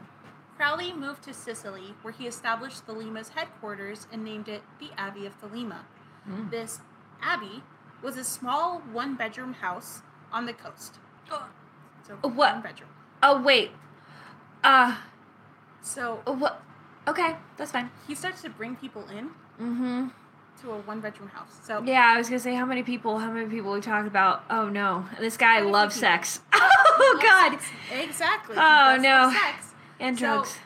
We see Crowley's descent into dark occultism, or as some would put it, the madness start to take place during this time. This abbey was meant to be a utopia, a commune, a magic school, a more erotic Hogwarts, if you will. Oh. Mm-hmm. In the abbey, AA members participated in sun adorations, yoga, they studied Crowley's writings, and they also partook in different ritual practices. Hmm. And their end goal was manifesting their true will. So, do what thou will will be the whole of the law. right? Okay. Although it may have started that way, we see this commune descend into madness and weird culty shit in the three years that it was a thing. Again, Wow. only three years. Wow. According to different accounts, Crowley's bedroom was called Le Chambre de Cauchemar. So I'm sorry, French people. Uh, that translates to the room of nightmares. And Oh! paint- yeah, he had painted, hand painted monsters and humans doing weird erotic shit, like bestiality, but monsters. Oh God, Yep. and he was a furry boy. Okay. And he was a furry. Yeah. He Nothing against his- furries, but oh mm, God. no. Yeah, you know what? If you're a furry, let us know what your furry persona is. What your persona is. I would Yeah. love to know. Oh if I was a furry, I think my persona would be a, I'd be a ferret. Oh, how cute. Yeah. They're so Yeah. playful and cute. I think I I would either be so a much. cat or a fox, really. I think you'd be a cat. You Yeah. give me like major cat vibes. I Oh, love it. thank you. Oh, Yeah. Thank you. Wow. Thank you. Ugh, Oh, it's either that or we can be fur uh, ferrets together. I'd be down. Ooh, ferret friends. Oh yeah, ferret friends. Ah, I yeah. I love it. Done. Oh if we ever decide so to be cute. furries, that's what we're It's gonna go for. Bears, but ferrets. Oh yeah, I love it. Ferrets. so, i in the Abbey, particularly in his bedroom, he made followers partake in psychedelics during nighttime rituals. oh no, Which again, I don't know if I could do that. no. It's, psychedelics, especially with the shit that was painted on those walls. Yeah, Absolutely not. I Mm-mm. would 100% shit myself. yeah. I could not do it. That sounds horrible. Like I I, just I don't understand. Um Crowley also began to depend more and more on heroin and started to partake in cocaine. Um, Oh, so much so that his nasal cavity started to erode as well. So you know people like people that do cocaine a lot, like this part of their nose, like the the nostril, like it starts to erode, and you Yeah. can't really stop it. Afterwards. Same with like skin cancer on the face. So there, at one point, it just kind of like reached up to here, kind of no. like a skeleton, and he had to have like a bunch of reconstructive surgery. oh to, like, my god. fixed. Yeah, it was wild. hmm Um, the increased drug use subsequently led to even weirder occult shit. So we haven't even touched on the weird. First the What? eyewitness accounts. So, according to different people, Crowley made followers drink the blood of sacrificed cats and other animals. Yeah, yeah. And many people would also have to cut themselves whenever they used the pronoun I. So Oh, he no. basically carried around like razor blades, and like if you use I in a sentence, you'd have to cut yourself. Oh my Kind of like god! conditioning to stop using that word. It, it's crazy. Members were also per- forced to perform sex magic. Yeah, a lot Forced? of times. Yeah, he would bring back sex workers and perform ritual sex acts with them, having the children of the abbey look on. No. Actual kids. 10, 12 year olds that these people brought with them, thinking it would be like a nice commune to live in. And he's over here fucking literally having orgies with like 30 people. Not 30 As their people, like children looked on. 10, 15 people, and there's children in the room. It's disgusting. He's oh a fucking my pedophile. god. So, yeah. I don't know. I hate it. But aside from the weird sex acts, his poetry also started to just go off the fucking deep end. Um, Oh man, I'm here for yeah, this. This is a oh. 1920 poem. All right. Oh man, I'm Yeah, here for so it. I promised you uh, weird poems earlier, and uh, I'm about to deliver. Oh, good. Here's one of the weirder poems that came about in 1920. All Um, for some reference, this poem called Leah Sublime has been called, quote, one of the most obscene pieces of literature ever written.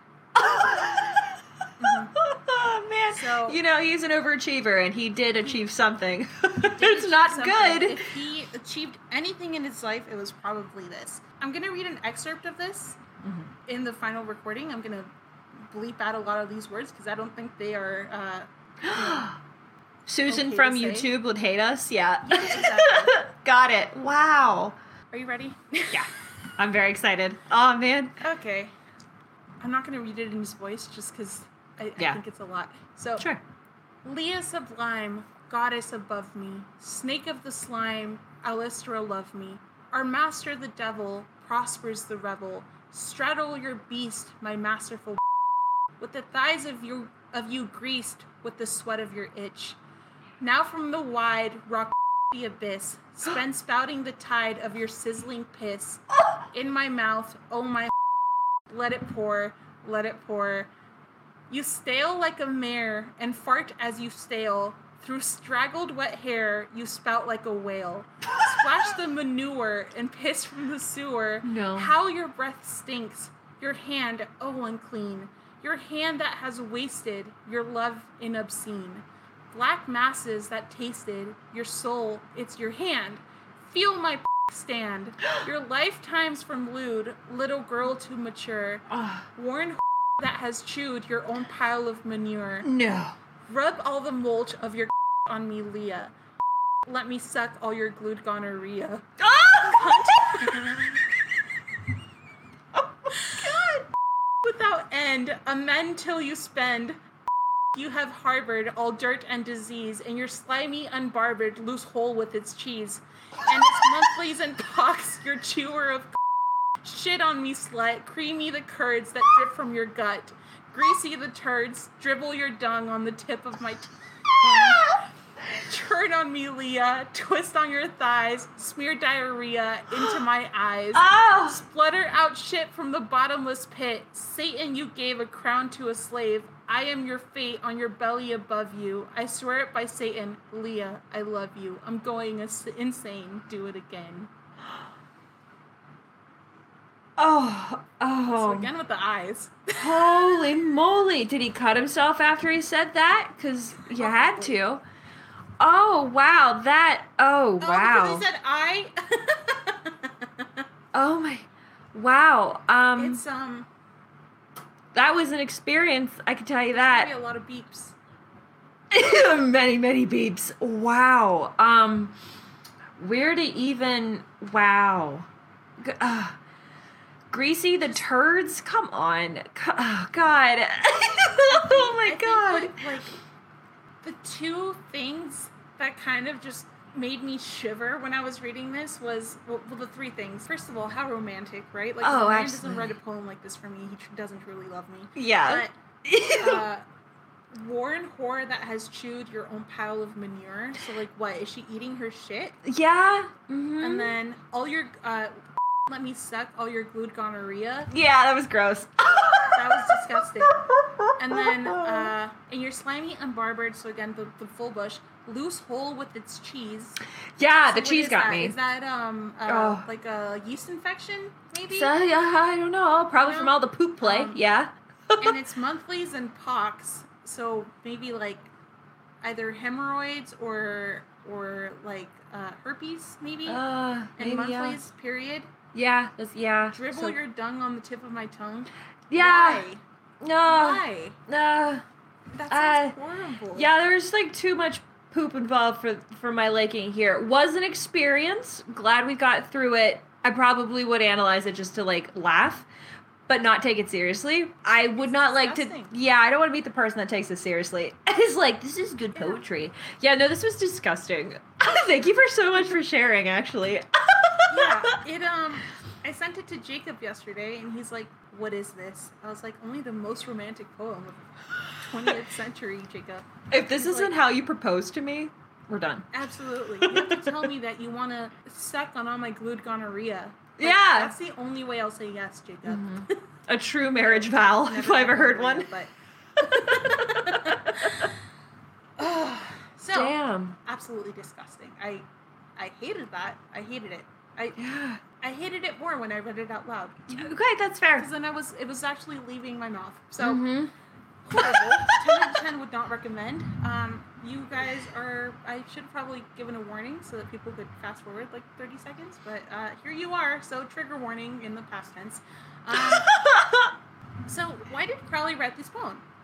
Leah, yes, please. Um, who is the muse behind this poem? So Leah Sublime was actually Leah Hirsig was actually one of Crowley's quote unquote scarlet women. Wow. In the Thelemic religion, a scarlet woman, also known as the mother of abominations, the sacred whore, or Babalon, uh, spelled B A B A L O N, so not to be confused with Babylon, yeah. um, was a goddess.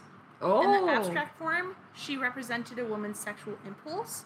And in terms of this religion, and um, more of like a physical representation of it, probably believed that there had to be an earthly avatar or a woman who would occupy this office of the goddess. Mm. Um, the manifestation of the Scarlet Woman would be the exact opposite to his role in Thelema, which is the Great Beast. What? What? Great Beast. Oh, okay. Megatherion. Um, so that's why people call him the Great Beast, the fucking bringer of 666, blah, blah, blah, the demon, whatever. Her role was to aid in manifesting the Horus, um, so that Egyptian deity that him and Rose tried to evoke. Uh, also, keep in mind, before, when he was still with Rose, he she was forced to watch all of his orgies. That's something I, was, I did not bring up. Oh my He god. make her watch. I'll link below a great YouTube tutorial, uh, not tutorial, a great documentary about this. Yeah, a great YouTube tutorial on how to have an orgy while Yeah. your wife watches. Mm, Yeah, well, you welcome. summon demons. While you summon demons. Just a typical Friday, you know. yeah. Um, I don't know. He's disgusting. I hate him. I hate him. Wow. Like, just, just also making children watch on that just Oh, put the nail in the coffin for me. I was like, I fucking hate you, dude. Yeah. But her role was aiding in manifesting the Horus and different deities and demons. Leah specifically took on the name Alostrael, uh, which is what we saw at the beginning of the poem. So Alostrael, love me. Um, oh, that's also Mhm. just another form. Okay, that's her goddess name. That's her goddess name. That's her Scarlet Woman name. Um, and this means the womb of God. And in her diary, she wrote, I dedicate myself wholly to the great work. I will work for wickedness. I will kill my heart. I will be shameless before all men. I will freely prostitute my body to all creatures. So, according to different accounts, they partook in obscene, obscene sexual acts, including romping with a goat.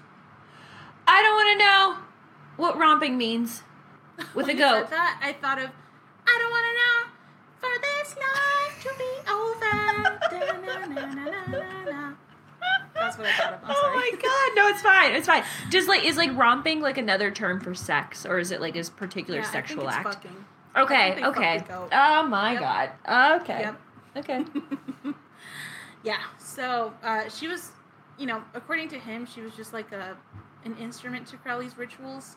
Um, Mhm. and eventually, like their relationship turned toxic. If Oh, it wasn't already. Oh my god, couldn't imagine how and why. Yeah, could not imagine. Um, and it's just kind of abusive. yeah. Uh, so they ended up splitting, and then she had like a normal marriage and kids with someone else. okay. So Hey, you know what? We all had their crazy years too. Sometimes you just need to feel like you need to live, and then Yep. tone it down a little bit, and then um, I've had those. do your thing. Yeah, that was my early twenties. Yeah, it was fun. I mean, like there wasn't like you know goat sex or uh, like poop Yeah. And stuff, but like no, Yeah. I just I don't know. I just Yeah, had I fun in definitely do not college. Yeah, so you're probably asking yourself, well, good. What happened to the Abbey? Is it still up and running today? Oh In yeah, 1923, Mussolini, uh, Hitler's little um, dick sucker, yeah. ended up kicking Aleister Crowley and his posse out of Italy due to a death that occurred in the Abbey. Oh, There are varying accounts as to what caused this death to happen. Oh, Either he was drinking unsafe mountain water um, while mountaineering, um, even though Crowley told him not to, Mm. or he was partaking in a sacrificial blood drinking ritual. Uh, I'm gonna go with the latter because it's more theatrical. yeah, and it it Yeah. sounds more like Crowley. Yeah. Sounds more like Crowley. Yeah. So after the abbey closed, he ended up traveling some more, fucked some more people, and ultimately, I did not finish my sentence here, but ultimately ended up moving back to um, London um, and living out his life in shambles in shame. Oh. Like he he had burned so many bridges in his lifetime. He had caused so much panic, I guess, Yeah. amongst people. Like Panic, isolated people. Like he was just like a very what's the word Oh, divisive person? Is that divisive person. He is was that the right term? what's that word? Um, where people have very strong opinions about you. Mm-hmm. Controversial. Oh, controversial. We Yeah, yeah, yeah, yeah. Yeah, so you know, you either loved him or you hated him. You supported him or you didn't. Like wow. people thought he was like a British spy at one point. like he he he ran out of money because he was basically living. He was dependent on heroin for one. Dependent Yeah. on cocaine. He spent a bunch of money on his nasal reconstruction surgeries. oh my god. And then after the Abbey of Thelema closed, like he didn't have that many people following the AA religion anymore, or Thelema, or being part of that society, which Yeah. is the money that he relied on for his livelihood. oh, Yeah. dude. Yeah. Wow. So during my research, I I watched an amazing documentary called "So About Aleister Crowley." It's on YouTube. It's the one I mentioned earlier, and I'll Okay. reference it below. And they said something that kind of stuck with me. yes. And we can kind of pinpoint back to the Scarlet Woman and the Sub- Leah Sublime poem. Mm. Um, the narrator states when you get deep enough into the occult and you start joining secret societies, you eventually have to eat shit and you have to drink piss and bathe in, bathe in blood and all types of just sick, degenerate behavior. So, the reason this resonated with me is because it's what a lot of people attribute to secret societies and the occult Oh shit. um, and its practices Mm-hmm. you know so it's it's practices like what Aleister Crowley did Mm-hmm. that kind of lead people to these ideas right The, Um, yeah, like the negative viewpoint of occultism. Wow. Yeah. yeah and it just kind of perpetuates the stigma like like we touched on in the occult episode there are so many aspects of the occult not everything is devil worshipping or Yes. demon evoking or black magic Mm-hmm.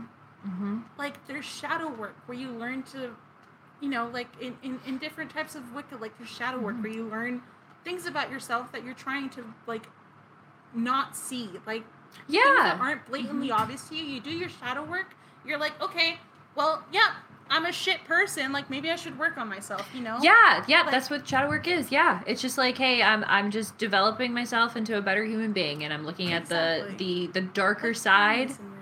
Yeah. wow, that's so interesting. Holy like there's there's tarot reading Mhm. there's um like all sorts of wicca like you can do like nature stuff if you want to do white magic do white magic if you want to Mhm. do black magic do black magic black Yeah. magic is not necessarily demonology it's not Mhm. necessarily demon worshipping. Like Yep. Satanism isn't demon worshipping. Like Yep. you're just putting yourself before other people. That's basically what their religion is. Like you Mm. you're not out here worshiping Satan. You're out here worshiping yourself. I see know? what you're saying. Yeah. Which is kind of like where Crowley started off. mm-hmm. I think he had the right idea, sort of. He just took it the, way too far. Like Yeah. way too fucking far. It's Absolutely. I, I feel like shit. a lot of people expect these secret societies to be some grandiose thing where dark robed and hooded people can like convene at midnight and make all these animal sacrifices dancing around naked like around a fucking campfire which as fun as that sounds it's not the truth Right. you know like yeah Mhm. i'd love to dance naked around a bonfire and fucking Oh yeah. chant with my, Oh my fellow God. women like that would yeah. be awesome Oh, under a full moon. Oh man. under a full moon in Aw. the fall it sounds great Mhm. But that's not what occult societies are. At least not Yeah. the ones that we know of. Very true. Right. And it's like there's like a it, there's a spectrum. You know, Mhm. you have like the good to like the really like criminally bad that could happen. And, and it's just Exactly. like any form of religion. It's like uh, take for like uh, I don't know Catholicism or something like that. Like hey, you can like Fucking love your Westboro Baptist Church. Exactly. Yeah, you can go from like the normal person that's like love your neighbor, just be a decent human being, and like they don't take the Bible literally, but they apply just goodness and well being to their life and everybody. Yeah. Yeah. And then you have like the crazy assholes like the Westboro Basra ba- what is it? Westboro Baptist Church. Thank you. I was stuttering too much. That um just says that they hate everybody and they um you know just completely gatekeep religion in general and actually go out to harm people. Like Yeah. it, it- that's what occultism is too. it's the same thing, same spectrum. There's people that do it for good and like do it for self improvement, and then there's people that take it way too fucking far. Like they want some weird meaning out of life that isn't actually there. Like yes. jury's still out on the Illuminati. We don't know shit about them. Fair. but Yeah. from what we've seen so far, like through the Freemasons and like um, a bunch of other uh, secret societies that we'll touch on in the future, Mhm. it's just a bunch of rich people living their best lives and trying to become better people. And like, it's networking. Yeah. That's all it is. Mhm. Like, yeah, sure. Like they they want to do something cool, like the uh, fuck, what's it called? Bohemian Grove, I think it's called, where all the rich Mm. people meet in um in you had Northern. California Yeah. yeah though it's just the society of old and young white males that are rich that meet together and like yeah they go out on like hunts and stuff like that but that's all they do they're not out here drinking cat blood and fucking sucking each other's dicks and drinking their piss like it doesn't work that way Yeah. I, That's I too dr- uh, dramatized, you know, Exactly. from real life. Oh man. Yeah. Okay. So, like, even the members of the Golden Dawn saw Crowley's beliefs and practices as outlandish and weird, hmm ultimately leading to his ban. And it's people like Crowley looking for some hidden and secret meaning of the world that take it a smidge too far that make people fear the occult. The I agree. occult is not something to be Mhm. feared, it's a tool to be used Mm. for self improvement. Agree. Agree. Like, to be more in tune with yourself, to like really realize what you're supposed to be doing, what you're doing wrong, like, to, to make yourself more happy, you know? Like, Yeah. yeah, maybe some people don't believe that tarot cards are like real, I guess. Sure. Sure. But like, I'll tell you what, I pull a tarot card every morning to see what message I need to like fucking hear, Right? Yeah. like, Mhm. Sometimes there's those things that I repress, that I push back to the back of my mind that I'm like, I'm not even gonna deal with that today. And the tarot card's like, yes, bitch, you are gonna deal with that today. and you're gonna do your best dealing with it. And I'm like, you know what? Yeah, this is making me a better person because I'm not over here oppressing like and like pushing back all of these things that I need to do. Like I'm I'm bettering myself. But I see. I don't know. I don't believe that quote when you go deep enough into the occult, you start to do weird, unsanitary shit like that. Mm-hmm. I think it's just people that want to feel something, and life is not that deep. I Like, agree. Yeah, and you can still go off the deep end in any religion, you know, that we practice. That it's like the normal religions that people know of. People still go off the deep ends there, you know. We have like some Yeah. people that are I don't know in the middle of the woods saying that they're the prophet just so they can have sex with thirteen year olds. You know, like it's it's a thing. It happens. Stay sweet and pray on Netflix. Trigger Oh. warnings out the wazoo. Mhm. That's the FLDS. So not our not all Mormons are FLDS and weird like that. Uh huh. This is just a weird sect of the Mormon religion that See? four. See? That there you got good sides, you got bad sides. It's all spectrum. And, like even on the spectrum, like there's some atheists just living their best damn lives, you know, and Mm-hmm. then there's others that are out here like shitting on religion left and right whenever they can, which Yeah. I'm going to talk, but Yeah. you know like it. I don't know. It's just just be good people. For Yeah. sake. like you don't need to drink cat blood and eat shit in order to feel something. Like go Yeah. to nature, touch grass. That's all you Yeah. have to do. That's get a great medicine. Nature, get in tune with yourself. Like Mm-hmm. that's it. Jeez. But yeah, so to wrap this up in a nice little bow, since we're almost at two hours. oh Jesus. Um, okay. yeah.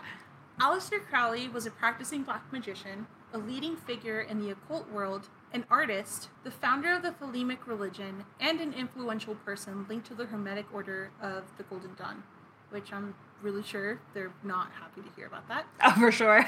Yeah. Crowley's birth name was Edward Alexander Crowley, and he had a long and eventful life spanning from October 12, 1875 to December 1st, 1947. Oh, wow. Literally a Li- Libra icon. Crowley was well versed in literature as well as well traveled, having traveled to over a dozen countries in his lifetime. Wow. As his life went on, he started drawing more and more from different forms of spiritualism and sets of beliefs, such as those from ancient Egypt, Oriental, and Wiccan ideologies. He was as open with his beliefs as he was with his sexuality. His deep dive into the occult led him to eventually spiral out of control through his use of drugs and unsafe occult practices. Aside from his weird rituals, Crowley was a huge advocate for LGBTQIA plus members, openly expressing that everyone should be allowed to be themselves. He also advocated for sex workers and fewer restrictions on drugs. Although he advocated for open and unrestricted sexuality, he was kind of misogynistic. I mean, if you just look at Thelema, it's inherently misogynistic. Yeah. Um, yeah. After the rise and fall of the Abbey, Crowley's life kind of dwindled into nothingness. He died alone on December 1st, 1946, in his home of chronic bronchitis. His funeral was held on December 5th, and only about a dozen people attended. wow. He was cremated, and his ashes live on in New Jersey today. To this day, Crowley is a controversial figure, firing people up on both sides of the aisle. In one hand, he was instrumental to bringing occult practices to the forefront of everyone's mind and making them more accessible to all. Mhm. On the other hand, his form of occult practices has led to more, quote, tame practices being demonized and pr- practitioners being ostracized. Uh, so- yeah. That's Aleister Crowley's life. Holy What are your thoughts? moly. Yeah, uh, he reminds me. He's essentially like the John R. Brinkley of occultism, which I think you had mentioned. um, in a, uh, I think in an early episode, he, I think you equated him to John R. Brinkley. But like, holy moly! Like, yeah, no, I agree with you. I can see why he's such like a stark controversial figure because, like, yeah, he did. He was very forward thinking, and like, I do agree with him, especially with like the LGBTQ plus uh, Q- QI a plus. Oh gosh, and um, sorry, I just stumbled through that because it's my stutter. It's okay. Don't worry. and thank you. And like, I'm glad that he was open and was like pushing people to like live their lives, especially hundred years ago when social thought He was, much more strict. Yes, yeah. Um, so good on him, and I, I like that. Um, also for the advocating for uh, uh, sex workers and restrictions, fewer restrictions on drugs. Depends on the, what the drug is. Admittedly, Yeah. for me, We Um, all for it. Everything yeah. else, no. We No. is not a gateway drug, guys. it's not. It just oh boy, It's it oh gosh, I wow. When you said that this guy was a, a, a this was going to make a really good episode, holy moly, you weren't joking. I was not expecting uh dirty sex poems. I'm kind of Neither was I. yeah. A lot of references just touched on it, and I was like, I have to read this for myself. It can't possibly be that bad. hmm Holy moly. I took out some of the worst parts, but you know, No. that was a more tame version. Wow. Yeah. Jeez. Do you is his poetry books like still circulating today? I don't think they're circulating, but they're all available online. Wow. Okay, so let us know if you would be into it. But do you want to make like readings? Yes, that's what I was yeah, do dramatic readings of Aleister Crowley's poetry. Would that be something people would be into, let me know. Because he could be a thumbs up if that's what you want. Yeah. Oh man, it's gonna be really goofy, but probably really weird too. Nah, uh, yeah. we could. We'll maybe record one and see how it goes. See how it goes. Yeah. Maybe Oh, we can wear like the berets and do like the snaps. At the very end, yeah, like the the beatniks in the '60s. Yeah. Mm-hmm. Oh, that'd be kind of fun. Wow. Holy moly. Yeah, no, but this guy sounds like a complete and utter, like, total dick. Uh, narcissist, if I can. I'm not a, you know, health professional at all in the least bit, but misogynistic narcissist. That's the only two words that come to mind when I think of this man. He made himself feel more important than he was. yeah, that's a real dangerous thing. Which, like you said, if you do anything with confidence, people will believe you. Very true. you know what? yeah. but I think he did a little too many things with confidence, and uh, that that's what It really did a lot upsets me. Mm-hmm. Yeah. Because like I'm not gonna lie, there's like a, a lot of really cool things in that are, are like a part of the cult, like a part of the occult. Yeah. Um, and they're like really interesting things, and they're not like dark or anything like that. Also, question: um, as I was sitting here thinking about it, are religions a part of occults? Because they fall yeah. into like yeah, because they fall into like I mean, you're over here mysticism. believing in a man in the sky, like praying to him and shit. Like you're Yeah. just manifesting when you pray. So Yeah, and there's like cryptid stuff that comes with like uh, you know, religious texts and stuff like, Like that. so angels. yeah, and like the hierarchy and stuff. So like Not, you know. So maybe you shouldn't hate on it too much. anyway, uh, uh, I think I'm getting off topic, but wow, yeah, no, wow, what an interesting dude. wow. Yeah. It's been a fun time. I do. Oh. I was, I was gonna say I do really want to watch that documentary now that you It's had good. pointed out, and I kind of really good. I want to read some of his stuff, not because like I believe in it, but I just want to like know what he believed. Like I want to The know. Book of Thelema, yeah. it's a good read. I would recommend it. Oh wow. Um, I don't agree at all with anything that he did, yeah. but what he wrote was actually interesting, except for the Leah Sublime. I, I think he was just way too into drugs at that point, and Okay, like fair. his mind was not where it Hmm. was before. So Yeah. It's like I would like to read it not to believe in it, but just to see where his mindset was and how far off the deep end he, this guy truly went. Yeah. You know? Oh God, Um, especially. three total books for the Thelemic Oh. religion too. So Okay, okay. Could do a dramatic reading of that. But it's like how oh god, that's just like such an awful position to be in, especially when you're a confident narcissistic stuck up piece of shit and then you have a cult following and it's all drug fueled even more power, exactly, and sex Oh. fueled. and sex fueled yeah oh man yeah what a what a very interesting life oh Like boy I don't think I'd be disgusted by him like I am now if it weren't for the children.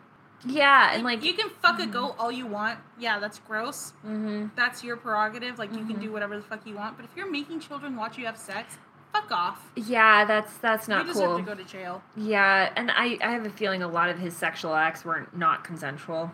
Or you Yeah. even said there was like four sex rituals and stuff. Oh my god. Okay. So Jesus. Well, thank you guys so much for listening. no, thank you, uh, thank you guys so much for listening for uh, to our creepy stories and wild speculations. Uh, this is the Dark by Design podcast. Please go ahead and like, comment, subscribe, and follow for more monstrous episodes released every Monday at midnight. You can also find more information about today's topic on the show's website www.darkbydesignpodcast.com or on Instagram, Twitch, and TikTok at darkbydesign underscore podcast. Listen to us on your favorite podcast streaming site or watch the show on our YouTube channel by searching for Dark by Design Podcast. We want to also hear from you too. Remember, this is a two way relationship, and if you have any creepy encounters, ghost stories, or personal true crime stories that you would love to share with your fellow Coven members, go ahead and DM, us your story on social media or email at us at darkbydesignpodcast at gmail.com, which is also linked in the description below for your convenience. And um, let us know about your really cool stories because we want to start doing some listener story uh, episodes, absolutely. which My I would love to do. one on uh, Instagram, so I'm gonna ask him if we can read it like on the show. That would be great. Oh, for sure. And maybe once we get like four or five stories We can do like a, a quick like thirty minute episode. Oh, I would love that. I really would. Yeah. Ah, yeah, uh, yeah. Because I just like I love one. I was just like communicating with other human beings, and also too um, I just it's just I love talking about creepy things. So come Me talk about creepy things with us. It's- um, and also, uh, guys, thank you so much for uh, listening, and uh, we will see you next week for another spooky tale, which is a. I'll give you a little uh, sneak peek. It's a um, an urban legend from the United States. Ooh, how fun! We haven't done one yet, so I'm very excited. but we will see you, beautiful lovelies. I don't know what on that ne- noise was. I loved it though. We'll see you, beautiful lovelies, next week on um, Monday at midnight for more spooky tales. So please be nice to yourself. that stupid motorcycle's back. And um, be nice to other people, as I just said to curse that other person. And uh, we'll see you next week. Bye. Bye. Wait, should we uh, do some ASMR? Should we say bye into the microphone? Oh, Ready? sure. Yeah, yeah. Mhm. Bye. Beautiful. The world's most shocking monster. Never have you known such cringing terror, such sudden shock.